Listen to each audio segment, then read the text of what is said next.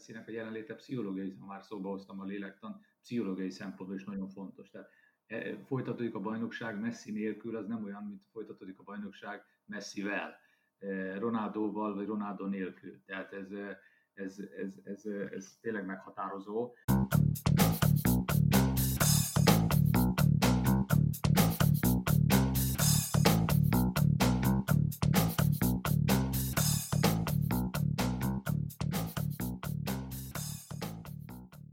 Sziasztok, ez itt az Ittszere 24.hu focis podcastja, én Kele János vagyok, és ezúttal is itt van velem Kálnoki és Attila, a 24.hu főmunkatársa. Szia! Szia Jani, kedves hallgatókat is üdvözlöm! No, és a teheti témánk a spanyol foci, hiszen a Bundesliga után második topligaként újra indul és folytatódik a La Liga is. Csütörtök reggel vesszük fel ezt az adást, és hát ezen a napon este egy Betis Sevilla városi derbivel startol újra a La Liga, úgyhogy kivel is mással beszélgethetnénk erről, mint a spanyol foci hazai legnagyobb szerelmesével és szakértőjével, azaz Farkas Norbertel, a Spiller TV kommentátorával. Szervusz! Jó reggelt kívánok! Köszönöm, hogy meghívtatok, tényleg nagy öröm számomra, hogy itt lehetek. Annyit, Jani, még ami a kezdeti lépéseket illeti, hogy nem mindegy egyébként, hogy Betis, Sevilla, Betis, tényleg a Sevilla szurkolók szempontjából, hogy a Betis drukkerek szemszögéből, akkor is, hogyha ezeket a találkozókat nézők nélkül bonyolítják le, de erről majd később biztos itt bőven is beszélünk, és mielőtt bármiről is szó esne ebben a podcastben, hadd emlékezzem meg két fantasztikus sportemberről, futbalistáról, Kubala Lászlóról és Ladinszki Attiláról. A minap lett volna 93 esztendős Kubala László, akinek a Barcelona Camp Nou-t köszönheti, a szobrot díszeleg a stadion környékén, és hát Ladinszki Attiláról is ejtenik egy-két szót, aki néhány héttel ezelőtt hunyt el, és például a, Betis szurkolói nagyon sokat beszéltek Attiláról az elmúlt napokban, a szeviai sajtó is sokat foglalkozott Ladinszki Attilával. Magyarországon nem nagyon ismerik, de el kell mondanom, hogy fantasztikus futbalista volt, csupa erő, csupa izom csatár, aki letette névjegyét, bárhova elment, a Betisnél három évet húzott le, és emlékezetes gólokat lőtt. Most gondoljatok bele abba, hogyha mondjuk ma előfordul, vagy ma fordul egy magyar futbolistával, mennyit beszélünk mondjuk arról, hogy győztes gólt szerzett a Bernabeu-ban, és a Betis 42 év után nyert a Santiago Bernabeu-ban. Most Ladinszki Attilával ez történt, az ő győztes góljának köszönhetően, az ő góljának köszönhetően nyert a Betis 42 év szünet után a Santiago Bernabéu stadionban,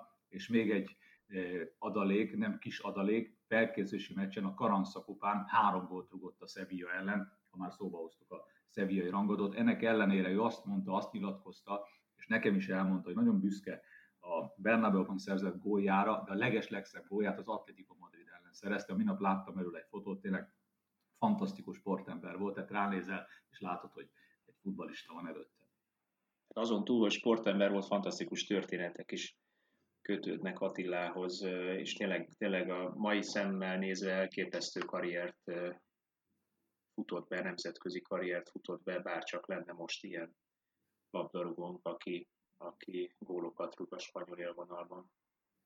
Igen, nekem is sajnos ez jutott eszembe éppen, hogy hát magyar labdarúgókat ebben a La Liga felvezetőben, vagy újra felvezetőben nagyon nem tudunk emlegetni, de, de köszönöm Norbinak, hogy így a, a múlt felől közelítve mégiscsak be tudtuk hozni ezt a szálat is. E, először azt kérdezném, hogy hogyan, hogyan viseltette Norbi ezt, a, ezt az elvonást, amit a, a spanyol futballt jelentette, mert azért most már március eleje óta nem voltak mérkőzések, az ez nagyon hosszú kihagyás, ez már hosszabb, mint egy, mint egy nyári szünet.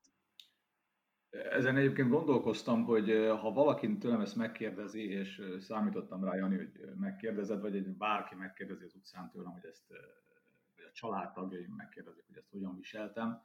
Annyira elfoglalt a két kisgyermekem, van egy 8 éves kisfiam és egy valami több mint 3 éves kislányom, illetve azt, hogy, hogy itt a családban, a háztartásban segíteni kellett, hogy a feleségem itthon dolgozott, home office üzemmódban, hogyha úgy tetszik, tanulni kellett a gyermekkel, a kislányomat kellett idézőjelben szórakoztatnom, a háztartásból, vagy a háztartási feladatokból ki kellett vennem a részem, ezt nem teherként éltem meg, tehát mint ilyen, nem hiányzott.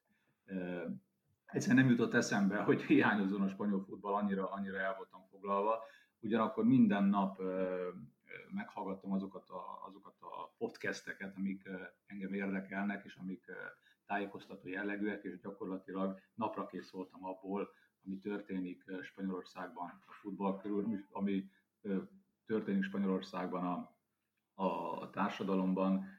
Minden este átnéztem a spanyol lapokat, a francia lapokat, az olasz lapokat, megnéztem, hogy mi van a, mi van a nagyvilágban, a magyar sajtót, mindent, mindent átfésültem, tehát napra kész voltam abból, ami történik a nagyvilágban, és, és aztán ugye jöttek a, a, a felvételek, a Vivala Ligának a felvétele, az Umbos felvételek, ahol megpróbáltuk rá, megpróbáltunk hát úgymond prognosztizálni, hogy mikor folytatódhat a spanyol bajnokság, hogy mi minden van Spanyolországban. De számomra elképzelhetetlen volt egy időben, hogy ebből foci lesz valamikor.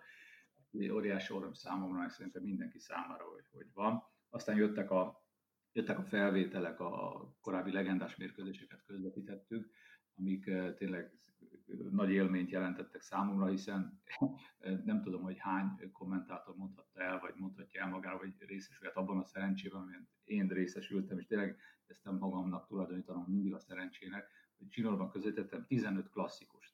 Tehát átláttam az egész, a klasszikusokat a 90-es évek végétől egészen napjainkig, tehát egy bő képet kaptam erről, egyrészt, másrészt pedig nagyon, nagyon sokat olvastam, miután a család lefeküdt, én, na, én olvastam, tehát minden, azokat a könyveket, amiket Spanyolországban kaptam, és nem tudtam elolvasni, azokat most nagyjából elolvastam, tehát hasznosan telt ez az időszak, szinte készültem arra, hogy valamikor újraindul a, a, vagy folytatódik a spanyol bajnokság, és próbáltam valamilyen szinten gazdagodni, de, de pont most, mielőtt ide kapcsoltam hozzátok, rámentem a spanyol sportnapilapra, a márkára, és, és tényleg mindenhonnan azt köszönt vissza, hogy, hogy ma tényleg kezdődik, sőt már minap elkezdődött a, a Rayo Vallecano Albacete mérkőzés második fél idejével, a, vagy folytatódik, folytatódott a spanyol liga, és ö, olyan hihetetlenek tetszik, hogy, hogy eltelt közel 90 nap,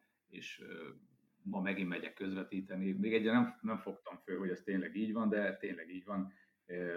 Én a közvetítésben élek, én azt szeretem csinálni, nekem ez a munkám, én ehhez értek, megjavítottam én az ágyat is itt, itthon, mert a kis addig ugrált, amíg eltörte, és a két bal kezemmel tényleg megjavítottam. Nem, mai napig nem tudom, hogy hogy, de tényleg megjavítottam. Olyanokat csináltam, amikről azt gondoltam, hogy nem vagyok képes, de tényleg megcsináltam, ez is valamilyen szinten gazdagít, úgyhogy a kérdésedre válaszolva, picit hosszan válaszoltam, nem, nem nagyon foglalkoztam vele, aztán lassan, lassan, ahogy egyre inkább érkeztek a pozitív hírek Spanyolországból, már mondjuk nagyjából 3-4 héttel ezelőtt lehetett tudni, hogy vagy június 12-én, vagy június vége felé folytatódik, és mint tudjuk, ez ma folytatódik este 10-kor. Vilel 2 1 Sevilla Betis. Asztalos munka, koronavírus pozitív hatása ezek szerint, illetve a gyereknevelés, de, de nyilván most ugye a spanyol fociban térjünk vissza. Hogy látod a, a versenyfutást az aranyéremér? Ugye most szokásosnál is talán egy kicsikét egyértelműbb a, a két nagy, a Real Madrid és a Barcelona versenyfutása. Pontosabban van mögöttük egy harmadik helyezett, ugye a Sevilla, de hát ők is 9, illetve 11 pont hátrányjal, vagy a Sevilla is 9, illetve 11 pont hátrányjal követi a, a Barcelonát, illetve a Real Madridot. Melyik nyer a két nagy közül? Mindenkezőleg visszatérnek egy gondolat erejéig eh, Janinak a felvezetésére, mondván, hogy most nincs magyar futbalista. Eh, képzeljétek el, tegnap korán elaludtam, de ma reggel több üzenetet is kaptam a telefonomra. Eh, Szoboszlai Dominik tegnap Mester 3-ast jegyzett, és több spanyol ismerősöm is írt, hogy ki ez a srác. Többek között jó néhány menedzser van közöttük, tehát azért van remény, és van esély hogy magyar futballista Spanyolországban játszol, mint ahogy Pinter Ádám ott játszott, Vadosz Krisztián szintén megfordult a spanyol bajnokságban, sőt, mi több meghatározó játékosa volt az Oszaszúnának, de visszatérve a kérdésedre, nos, nagyon nehéz megítélni, hogy az egyes csapatok most milyen állapotban vannak. Olyan hírek érkeznek Spanyolországból, hogy a Barcelona kifogástalan fizikai állapotban van. A Real Madrid tényleg fantasztikus formában játszik, egy-két képet lehet látni, mert hivatalosan sajtós nem vehet részt edzéseken, de a liga, a spanyol liga készít felvételeket, készít fotókat, és ezeket közlik, és ezeket lehet ezek közül lehet böngezni, és lehet nézni, és lehet látni, hogy mi történik a pályán. És hogyha valamit nem látunk, mint hogy mondjuk nem látták Sevillában Okámposzt, akkor elkezdtek találgatni, hogy mi van Okámposszal, vagy kezdhettem volna azzal, hogy nem látták Messit, és akkor elkezdtek találgatni, hogy mi van Messivel, miért nem játszik, mi, mi nincs ott az edzésen Messi, és ez korábban nem lett volna probléma, mert tudtuk volna, hogy mi van Messivel, mert egy másodperc alatt kiderült volna, de ebben a, ebben a szituációban kicsit nehezebb, ugyanis orvosi jelentések a futballisták állapotáról nem jelennek meg, nem is jelenhetnek meg, most én úgy tudom, úgyhogy nem, nem, tehát konkrétan nem lehet tudni, de nem én nem tudom, tehát én nem, nem tudom, hogy milyen állapotban van, mondom, a, a mendemondákat és a, a különféle híreket, illetve híreszteléseket figyelve tudjuk, hogy a Real Madrid és a Barcelona jó fizikai állapotban van, de ezt még nem tudtuk ellenőrizni, mint ahogy nem tudja ellenőrizni a Valladolid vezetőedzője, hogy milyen állapotban van a Leganes, de mondhatnám ez fordítva is, tehát konkrétan nem tudjuk, tehát mindenki számára egy meglepetés lesz, hogy milyen állapotban lesz az ellenfel. Én azt gondolom, hogy ez az a pillanat, hogy ez az a periódus, amikor a talentum fog dönteni, és nem feltétlenül a taktika. Most milyen taktikával lépsz pályára, amikor azt se tudod, hogy az ellenfél konkrétan most mit fog játszani, mert nem, nem tudhatod. Tehát ez menet közben fog kialakulni, és fel lesz adva lecke az edzőknek.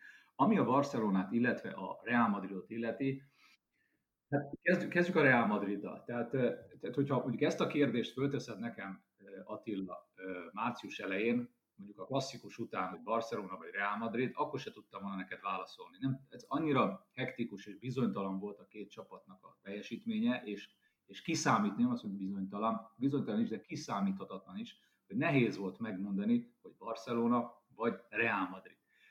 A 0-0 után, tehát az elhalasztott Barcelona-Real Madrid 0-0 után egybehangzó véleményeket hallottam Spanyolországban, hogy biztos, hogy Real Madrid. Utána már nem biztos, hogy Real Madrid, utána már mindenki elbizonytalanodott, most meg pláne nagy a bizonytalanság, és az a két pont az ég a világon semmit nem jelent. Milyen faktorok léphetnek mondjuk életbe? Vegyük mondjuk, ahogy kezdtem a Real Madrid. A Real Madrid nem otthon játszik a Bernabeu-ban, hanem tulajdonképpen otthon, de, de nem abban a stadionban, amit a játékosok megszoktak. Ez az Alfredo Di Stefano stadion a Valdebebasban, ahol a Castilla játszott, tehát Zidán számára ismerős lesz a létesítmény, de nagyon-nagyon sok Real Madrid játékos arra felé sem járt. Tehát nem is Szalai Ádám számára is ismerős. Szalai Ádám számára is ismerős, tehát meg egy-két magyar srác számára, akik ott megfordultak próbajátékok, vagy különböző nyári felkészüléseken, vagy nyári táborokban. Tehát a Real Madrid, szám, Real Madrid szempontjából kell egy plusz, tehát hogy, hogy nem otthon vagy, tehát nem a Bernabeu-ban vagy. A Bernabeu, ezt Valdano fogalmazta meg, ez a úgynevezett színpadi félelem. Tehát én abban a szerencsében részesültem, de most már szerintem bárki, aki befizeti a, a stadion túrát, az megnézheti és elolvashatja azt a feliratot, hogy aki ide belép ebbe a létesítménybe, az, az találkozik ezzel a színpadi félelemmel, és akik játszottak a Bernabeu-ban, azok is azt mondják, hogy kilépsz a Bernabeu, az olyan, mint hogyha az egész Real Madrid történelem így rád zúdulna. Tehát, hogy tényleg cipeled magadon Puská, Puskást, Di Stefánot, a Jeje korszakot és Velázquezéket, és az egész, az egész Real Madridot tényleg cipeled magadon, és már kaptál egy hármast a, a játékos kiáróban. Most Stefano a Di Stefano az ekkora tiszteletet nem fog ö, ö, szülni, ha úgy tetszik, az ellenfél ö, játékosaiban, hogy átérjek a túloldalra. Tehát a hazai csapat részéről kell egy plusz, egy plusz motiváció, egy plusz. Tehát tényleg egy, tehát a Real mind a 11 mérkőzését meg kell nyernie, csak úgy, mint a Barcelonának. Tehát e tekintetben kell egy plusz, ugyanakkor azt látja, hogy a túloldalon az a fajta tisztelet, ami a Bernabeu-ban megvolt, az itt valószínűleg nem lesz meg. Tehát tehát ez egy, ez egy, ez egy lelki ö, csata is lesz a Real Madrid szempontjából. Di Stefanoban játszani, nem otthon vagyok, ö, ö, az ellenfél ö, az ellenfél pedig nem fog engem azért tisztelni, mert én vagyok a Real Madrid, és nem a Bernabeu-ban játszunk. Tehát ez, ez, ez számomra egy nagyon nagy talány, hogy, hogy vajon a Di az milyen hatással lesz a, elsősorban a Real Madridra, és nem utolsó sorban az ellenfélre. Ami a Barcelonát illeti, nos, hát a Barcelona, ha megnézzük a teljesítményt, kiváltképp a, a idegenbeli teljesítményt, akkor az, arra azt mondhatjuk, hogy hagy némi kívánivalót maga után, de vajon ebben a szituációban be lehet-e beszélni idegenbeli teljesítményről? Mert hogy mert elmész Majorkára, és nem, nem, nem szurkol senki a, hazai csapatnak, de mondhatnék itt más példát is, akkor, akkor egy picit könnyebb, könnyebb leszel, tehát könnyedebben fogsz futballozni, felszabadultabban fogsz játszani, mégis rendkívül odafigyelve kell futballozni, úgy idegenben, mint hazai környezetben. Tehát a Barcelonák is mind a 11 mérkőzését meg kell nyernie, tehát mondom, vannak pozitív faktorok mindkét oldalon, fölépült Azár, fölépült Asensio, és mind a kettő kiváló formában van, a túloldalon Luis Suárez is fölépült, nem fog játszani egy teljes mérkőzést, hogy szépen megelőlegezte, de ott lesz a pályán, ott lesz a pályán minden bizonyan Messi is, akinek úgy tűnik, hogy csak egy kisebb izomsérülése volt, de még szerintem lesz talán még neki is, a többieknek is, hát a Bundesliga első fordulója után 12 játékos sérült meg, tehát a, tehát a, a, a pályafaktort, én inkább azt mondom, hogy a publikum, a nézőfaktort, azt most zárójelbe kell tenni, elég, hogy csak a Bundesliga adataiból indulunk ki, hiszen a 48%-os egy győzelem az 2%-ra csökkent, és akkor még ott vannak a játékvezetők is, akik, akik aztán semmilyen fajta presszió nem lesz, és éppen ez, ez lesz a probléma, hogy lehet, hogy tehát nem, tehát ahhoz, hogy, ahhoz, hogy tényleg oda 100%-ban ott legyen, ott legyen az eseményen, kell valamilyen fajta presszió, még akár a lelátóról is, ezt a játékvezetők is mondják. Most ez a fajta presszió a játékvezetőket nem fogja érinteni, ez is egy, ez is egy egy pszichológiai kérdés, hogy vajon, vajon a játékokat, a szituációkat hogyan fogják interpretálni. Tehát az egész, az egész folytatás egy óriási talán ki, milyen formában van, a játékosok hozzáállása. Mondjuk a, szerintem plusz motiváltságban nem lesz probléma, ők is örülnek, hogy futballozhatnak. Milyen, hogyan ö, ö, állnak hozzá majd a játékvezetők, tehát kérdések sokasága, és a kérdésedre válaszolva Attila, nagyon nehéz megmondani, és még miután annyira bizonytalan minden, még azért matematikai szansz van mindenkinek ott a Real Madrid, illetve a, Barcelona mögött, de most ugye a Barcelona Real Madrid a, sorrend, tehát matematikai szansz van, óriási, óriási lesz a harc, minél kielezettebb lesz a bajnokság, annál jobb lesz. Na igen, egy picit azért talán a BL helyekért folyó versenyről is érdemes beszélgetni. Ugye itt a, a Barca Madrid kettős mögött a Sevilla, Real Sociedad, a Hetafe, az Atletico Madrid és a Valencia harcol két bajnokok ligája és két Európa Liga indulást jelentő helyért. A koronavírus miatti leállás előtt közvetlenül a Liverpoolt a BL-ből búcsúztató Atletico Madrid aktuálisan nem áll éppen a legjobban, ők ugye csak hatodikok, de hát mindössze két pont a lemaradásuk a harmadik helyzet Sevillához képest, és igazából erre lennék kíváncsi, hogy te ezt hogyan látod. Én a Bundesliga újraindulás óta valahogy azt a következtetést vontam le, hogy azért azok a csapatok tudtak jól szerepelni ebben a nagyon furcsa időszakban, ahol az egyéni minőség erős, vagy erősebb, mint a riválisoknál. Vagy mondjak két példát, az a Lipcse és Mönchengladbach, amely az ősszel meg itt a leállás előtt nagyon komoly csapatjátékkal, taktikai érettséggel, fegyelmezettséggel hívta föl magára figyelmet, és ért el nagyon jó eredményeket, ők azért potladoznak szépen az újraindulás óta, és közben a Dortmund, meg a, meg a Bayern München, akiknek azért talán egyéni kvalitásuk szempontjából előnyük van a többi Bundesliga csapattal, ők könnyebben veszik az akadályokat, ez főleg a Bayern München, akiknek ugye a legnagyobb ez az egyéni kvalitásbeli előnye a riválisokhoz képest. Ez segíthet itt az Atletico Madridnak, akiknek azért nyilván szívünkre tesszük a kezünket, azért jóval jobb játékosjaik vannak, meg jóval erősebb a játékos keretük, mint akár a Hetafe, akár a Real Sociedad, meg talán még a Sevillánál is elmondható ez.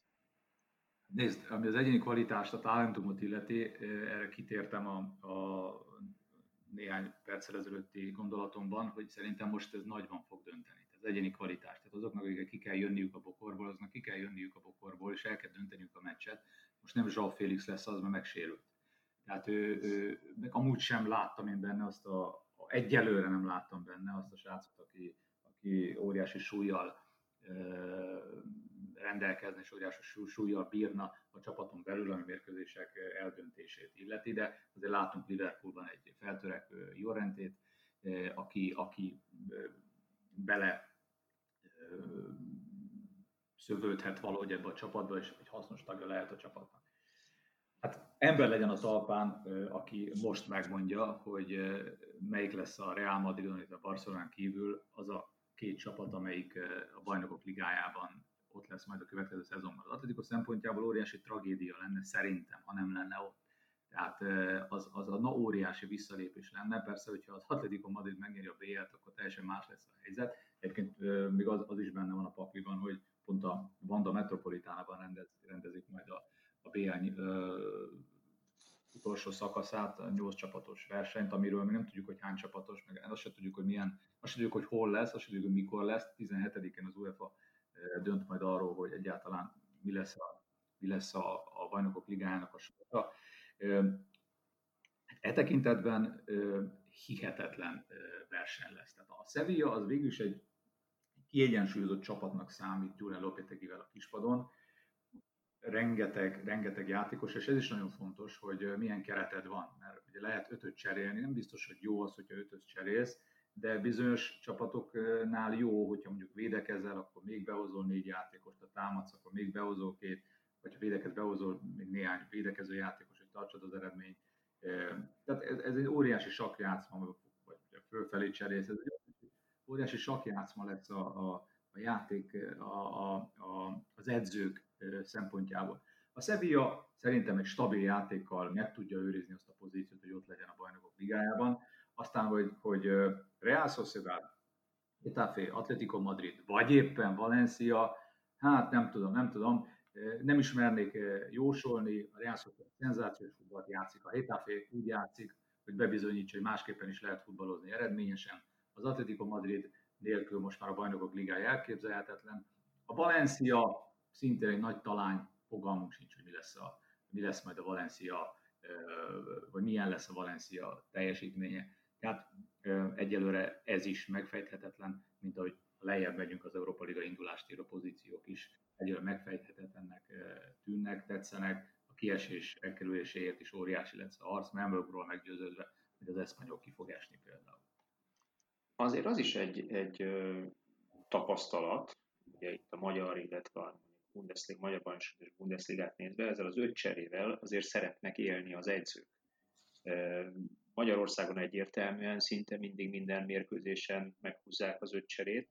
Valószínűleg azért is, mert ugye, hogy pihentessék a játékosokat a szerda-szombati ritmusban, jóval nagyobb a rotáció, és ilyen szempontból Feltételezem, Spanyolországban is hasonló lesz a helyzet, hiszen ott is rövid időre sűrítik be a hátralevő fordulókat, és uh, nyilván ebben nem csak és kizárólag a minőség dönt majd, hogy megvan-e az az egyéni kvalitás, aki tud villadni, hanem az is, hogy kinek milyen hosszú a kispadja, ugye ahogy szokták mondani. Magyarán a, a 16-os keretben milyen kvalitású játékosok ülnek, vagy kik azok, akik kiszorulnak a, a csapatból.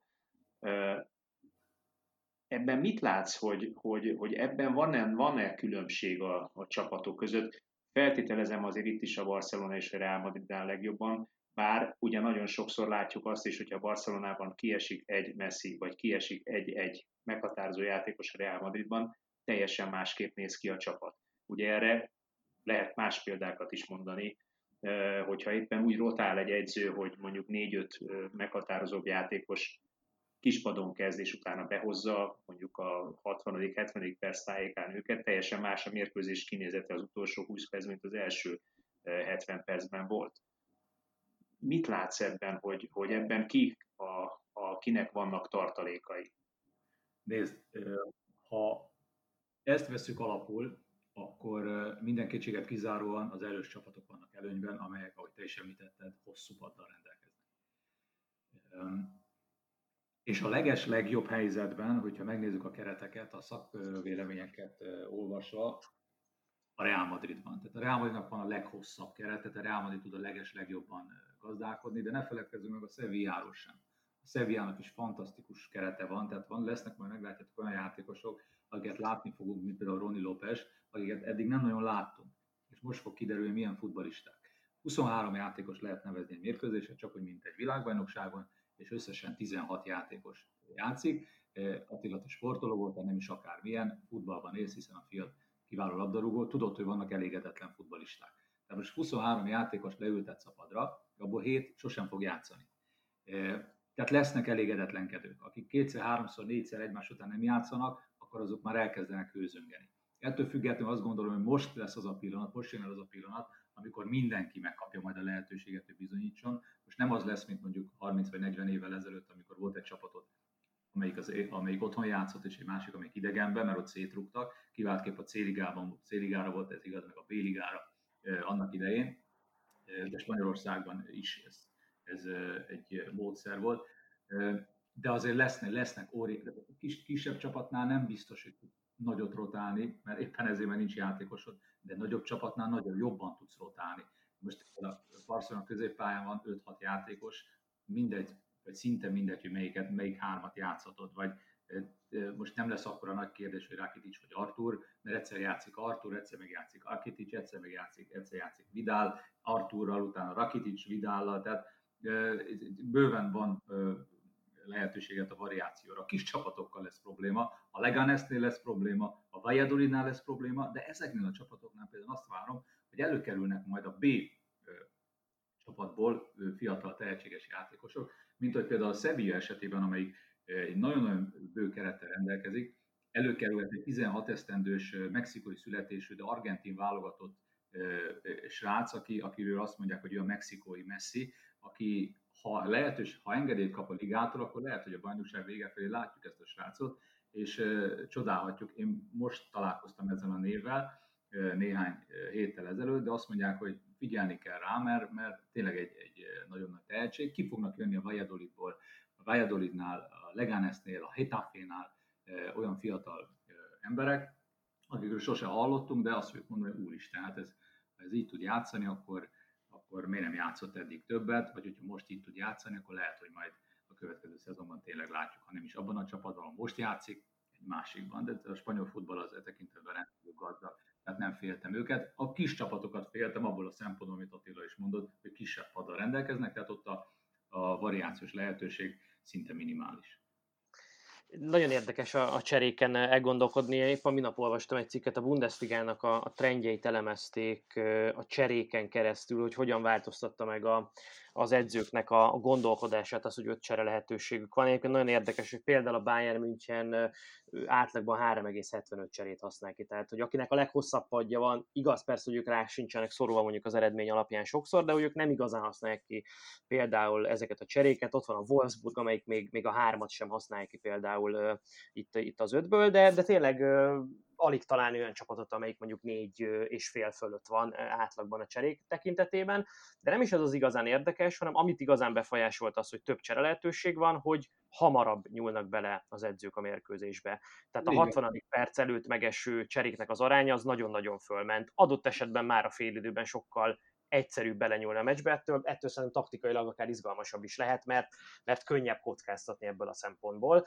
úgyhogy erre is talán majd érdemes lesz figyelni a La Ligában. Az jutott még eszembe, és erről nagyon érdekel a véleményed, Norbi, hmm. hogy mi a helyzet az időjárással Spanyolországban, mert azért ott eléggé melegek tudnak már lenni az évnek ebben a szakában, tehát azért nem véletlen, hogy, hogy ilyenkor nem nagyon szoktak futballozni, vagy nem rendeznek már ugye bajnoki mérkőzéseket sem, és ugye most, hogy nagyon sok mérkőzést kell lejátszani rövid idő alatt, lényegében majd, hogy nem minden nap lesz mérkőzés, az sem biztos, hogy megoldható, hogy mindent elpakoljanak itt a nekünk este 10 órás, vagy az ottani este 10 órás időablakban, amikor ugye őt rendszeresen futballoznak, mert hogy akkor hűl le olyan hőmérsékletűre levegő, ahol, ahol ez megoldható, vagy, vagy kellemesebb.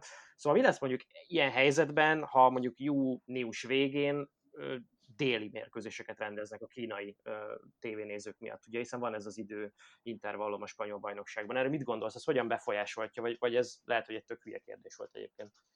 Egyáltalán nem volt, Jani. A, visszatérve a a cserékre még egy pillanat erejéig, például, hogyha megnézitek, Zidán alig cserél. Nem most kíváncsi vagyok, hogy hogy fog cserélni Zidán, egyrészt, másrészt pedig itt lesznek cserék a 30. percben is, majd figyeljétek meg. Tehát, hogy attól függően, hogy az ellenfél mit játszik. Tehát itt lesznek, lesznek e tekintetben már nem lesz, a taktikának olyan nagy szerepe az elején nem lesz, azért a 30 percben lesznek változtatások. Ami a, a szóba hoztad a, a kínai tévénézőket, épp a minap hallottam a spanyol rádióban, hogy a Kínai Labdarúgó Szövetség elment Spanyolországba, Lász Rózászba, és egy az egyben lemásolta a tervet, hogy a Lász Rózász a, a spanyolországi futball fő hadiszállás, hogyha úgy tetszik, lemásolták a tervet, és öt különböző helyen építik föl Kínában. Edzők mennek Spanyolországba, Spanyolországból Kínába, ott képezik ki az edzőket, mert a kínai módszert szeretnék. Most a, a spanyol módszert követik most a kínaiak. Most a kínai futball azért nem, bizonyos szempontból nem sikeres, egy picit elkanyarodtam, vagy nem túl sikeres, mert nincs türelem, tehát három, négy, öt év, mondják a spanyol emberek, akik ott dolgoztak, hogy három-négy évenként változtatnak koncepciót, és e tekintetben, hogy mondjuk kitartanának egy mellett, akkor lehet, hogy, hogy sokkal sikeresebbek lennének. De, visszatérve Spanyolországba, Spanyolországban minden kétséget kizáróan meleg van, tehát ezzel nem én találtam föl a spanyol viaszt. Lesz két vízszünet, az teljesen egyértelmű. Most mérkőzéseket délután egyről eltoltak délután két órára, ami ugye egy órás eltolást jelenti, jelent. Most az a furcsa helyzet áll elő, hogy miközben most Spanyolországban mindenki arról beszél, hogy hogyan lehet majd kimenni a strandra, és hogyan lehet majd napozni, és hogyan, le, hogyan védjük magunkat a, a UV sugárzástól. Zárójelben értem meg, hogy D-vitamin hiányos játékosok érkeztek vissza egyébként a, a a karanténból, ezt több orvos is mondta, tehát D-vitaminnal kellett, kellett tömni a futballistákat. Most e tekintetben viccesen fogalmazva nem lesz probléma, mert állandóan sütni fog a nap, és napsütésben kell futballozni, de rendeztek már világbajnokságot is elképesztő melegben, Attiláik is futottak 40 fokban, hogy nem kaptak levegőt. Tehát a, a sportolónak, sportoló ki van téve sajnos ezeknek a, ezeknek a kihívásoknak. Minden kétséget kizáróan azért májusban is meleg van már. Tehát amikor májusban délután két órakor játszanak, vagy délben, Szevijában kiváltképpen, akkor már 30-35 fok van. Azt hiszem, hogy nagyjából a futbalisták ehhez akklimatizálódtak, tudják, hogy mi vár rájuk, ott van egy teljes orvosi stáb, ezeket a, ezeket a gépeket tökéletesen fölkészítik, hidratálják őket, nem hiszem, hogy bármilyen probléma lesz, lesz vízszünet, és azt hiszem, hogy a, a, a liga amely mindent elkövetettének annak érdekében, hogy a legszigorúbb protokoll mellett folytatódjék a liga, arra is oda fog figyelni, hogy a játékosok százszerzelékos állapotban legyenek, hogy semmilyen fajta, semmilyen fajta negatívum ne, ne érje, ne befolyásolja a teljesítményüket. Valóban ez egy, egy kérdés, nehéz melegben futballozni. Én egyszer megpróbáltam Spanyolországban futni, nem sikerült abban az elképesztő melegben, mert nem bírtam, nem bírtam a szervezetem, tehát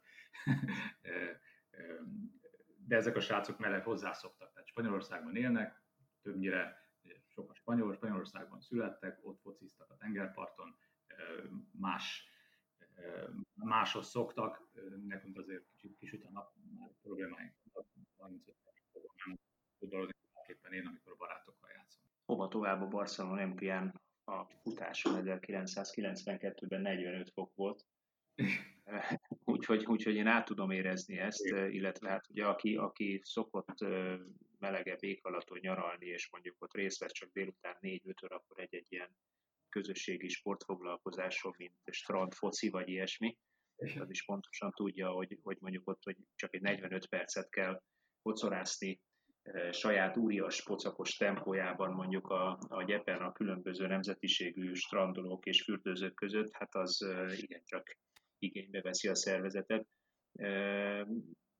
És hát ugye itt a sérülés veszély is, is jóval nagyobb. Ahogy mondtad, vitaminháztartás már amúgy is kiürülve érkeznek be, és bár ugyan próbálják föltölteni, de hát azért egy három hónapos kihagyás nem múlik el nyomtalanul, ezt látjuk minden bajnokságban a sérülés, amelyik elindult, hogy a sérülés számok is nőnek, és itt hát újra szerepet kap ugye a kispad hossza, illetve minősége.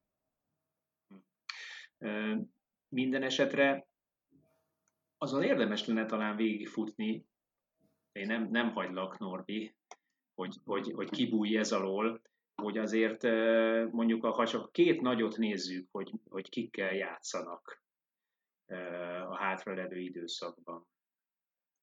Ugye a Barcelona utazik Sevillába, és fogadja a Madridot, az Atletico Madridot. Míg, míg a Real Madrid ugye a negyedik Sociedad vendége lesz, és fogadja a Hetafét, de még a Valencia is hátra van neki. Tehát vannak itt komoly rangadók, vagy lesznek komoly rangadók pro és kontra. Mégis, mégis azért próbáljunk meg tippelni valamit, mert én, én próbálom bele kihozni, hogy elfogadom, hogy szinte lehetetlen, mert nagyon-nagyon sok az ismeretlen, és nagyon sok az összetevő. De, de mégis a, a mérkőzés számok és a mérkőzés minőségek alapján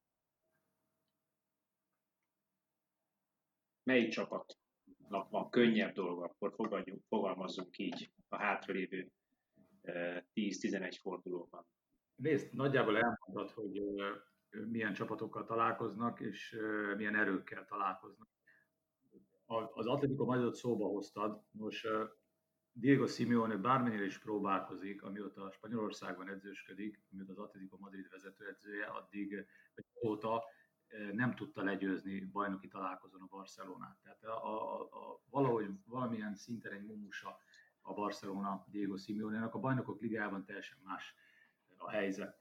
Nézd, az első négy fordulóban úgy ö, tapasztaltam, vagy ö, úgy emlékszem, hogy az első négy fordulóban korábban játszik a Barcelona. Tehát az mindig némi, némi pressziót jelent a követ a, az üldözőre, ö, hogyha ha te nyersz, és erőt ad az üldözőnek, hogyha nem nyersz. Tehát ez, ez, ez, ez mindig nagy játsz majd egy fordulón belül is, hogy a Real Madrid szombaton játszik, a Barcelona vasárnap játszik tízkor, vagy éppen fordítva. Ez azért óriási pressziót tud gyakorolni. Azt most mondom, hogy tudom, hogy szerint az utolsó két fordulót, tehát az utolsó kettőt, a 37 és a 38-at, azt egy időben fogják játszani. Tehát mind a tíz meccset. Persze, hogyha már eldől, hogy, hogy eldőlt, hogy ki az a három kieső, illetve az a néhány csapat, amelyik ott van, az a két csapat, amelyik ott van a BL-ben, akkor teljesen más a helyzet, de szerintem minden tényleg az utolsó előtti és az utolsó fordulóban dől el. Tényleg nagyon-nagyon nehéz megválaszolni. Annyi, annyi mindentől függ, hogy, hogy, hogy most Barcelona, Real Madrid, vagy Real Madrid, vagy Barcelona, vagy esetleg beleszól a Sevilla, lehet a Real Madridnak egy rossz, rosszabb sorozata, lehet a Barcelonának egy rosszabb, rosszabb sorozata, itt, itt két-három meccs, meccset elbuksz, és, és óriási hátrányba kerülsz. Most mindegy, hogy az élvonalbeli csapatokról beszélünk, vagy hátsó régióban helyet foglaló csapatok, csapatokról beszélünk. Tehát nem akarok kibújni a kérdés alól, mert, mert egyszerűen nem lehet megmondani. Tehát, mind, meg, megjósolhatatlan, hogy milyen ellenfelekkel találkoznak. Mert elméletileg Sevillában, Sevilla ellen játszani nagyon nehéz. Elméletileg San Sebastiánban játszani nagyon nehéz, de most nincs ott a publikum a, a Real Sociedad mögött, nincs ott a, a Ramon Sánchez Pizjuán a Sevilla mögött. Igaz, a Barcelona mögött sincs ott a Camp Nou, de lehet, hogy most, most, most hogy Barcelonában a, a vezérkarban problémák vannak, lehet, hogy jobb is most, hogy nincs ott a Camp Nou, mert lehet, hogy Bartomeuval foglalkoznának és őt fütyülnék, hogyha mondjuk a pályán kimaradna egy helyzet, vagy mit tudom, vesztésre állna, vagy hátrányba kerülne éppen a csapat. Tehát vannak pszichológiai tényezők, amik most nem játszanak szerepet, viszont sokkal több pszichológiai tényező dönt egyik vagy a másik csapat javára. Egy dolgot mondj még meg, Norbi, legalábbis egy dologra nagyon kíváncsi vagyok még. Ha meg tíz futball kedvelő ismerősömmel beszélek, vagy beszéltem az elmúlt időszakban, ebben a szezonban, akkor mondjuk abból legalább hét azt mondta volna, meg azt is mondták nekem, hogy Lionel Messinek azért idén nincsen túl jó szezonja, talán ő már nem annyira jó, mint korábban volt, idén aztán különösebben. Erre én most ránéztem erre a beszélgetésre készülve a 30 legfontosabb támadó statisztikai mutatóra az idei La Liga szezonban. Ebből a 30-ból diszkrét 23-ban a legjobb Lionel Messi az idei szezonban is segíts már nekem ezt az ellentmondást feloldani, vagy te mit, mit gondolsz egyáltalán Messi idei szezonjáról? Nézd, ha Messi vagy egy Ronaldo egyetlen gól sem rúgna, és gyakorlatilag ennek a teljesítménynek a negyedét hozná le nálam, akkor is Messi és Ronaldo a világ két legjobb labdarúgója, amíg ők futballoznak. én soha nem mondanám meg, egyszer nem, nem ugye lelkismeretem visz rá, hanem hogy, hogy hogy jövök én ahhoz, hogy Messinek a teljesítményét én, én, én elemezzem, vagy hogy egyáltalán olyat mondjak, ami, ami, mondjam, ami, ami esetleg negatívum lenne Messivel kapcsolatban. Én azt gondolom, hogy örüljünk, hogy Messi még játszik. 2021-ben lejár a szerződése, tőle függ majd, hogy hosszabbít, hogy hogy hosszabbít és hogy nem hosszabbít. Sokan azt szeretnék, hogy Messi one man, one man club lenne, tehát végig egy, egy azon klubban futballozna.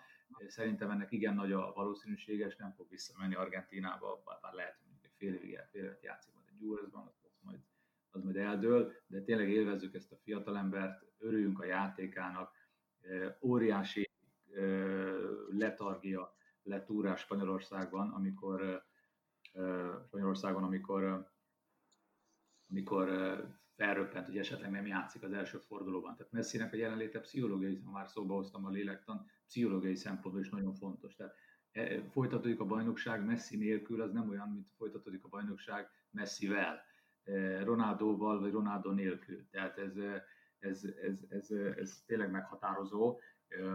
Nem, nem, én ebben a kérdésben nem, nem tudok és nem is akarok állást foglalni, mindenkinek vannak preferenciái. Én örülök, hogy ezt a fiatal embert nagyon fiatalon megismerhettem, akkor, amikor még senki nem volt rá kíváncsi, amikor 15-16 éves volt, idestova 15 éve közvetítem a góljait, és, és, és tényleg óriási öröm számomra, hogy, hogy láthatom, láthatjuk mindannyian is élvezhetjük a játékot. Például nem régen belenéztem egy archív mérkőzésbe, a Platini, Bonyek és Cabrini játszott, és tényleg nagy élmény volt nézni Platini, Bonyeket és Cabrini, de, de Messi-t látni az más.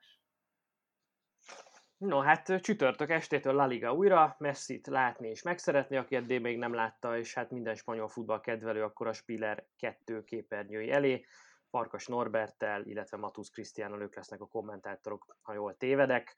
Jó munkát kívánok, és akkor tényleg térjünk vissza lassan a normális kerékvágásba, hiszen indulnak majd a, a, az egyéb top bajnokságok is a jövő héten szériá, és a Premier League is visszatér. Majd köszönöm szépen, hogy itt voltál velünk, Norbi. Én is köszönöm. Én köszönöm. Köszönöm a lehetőséget. Hallgatóknak a figyelmet köszönjük, és arra kérem őket ezúttal is, hogy tartsanak majd velünk a jövő héten is, amikor egy új témával és egy új vendéggel jelentkezünk. Sziasztok! Sziasztok! Sziasztok!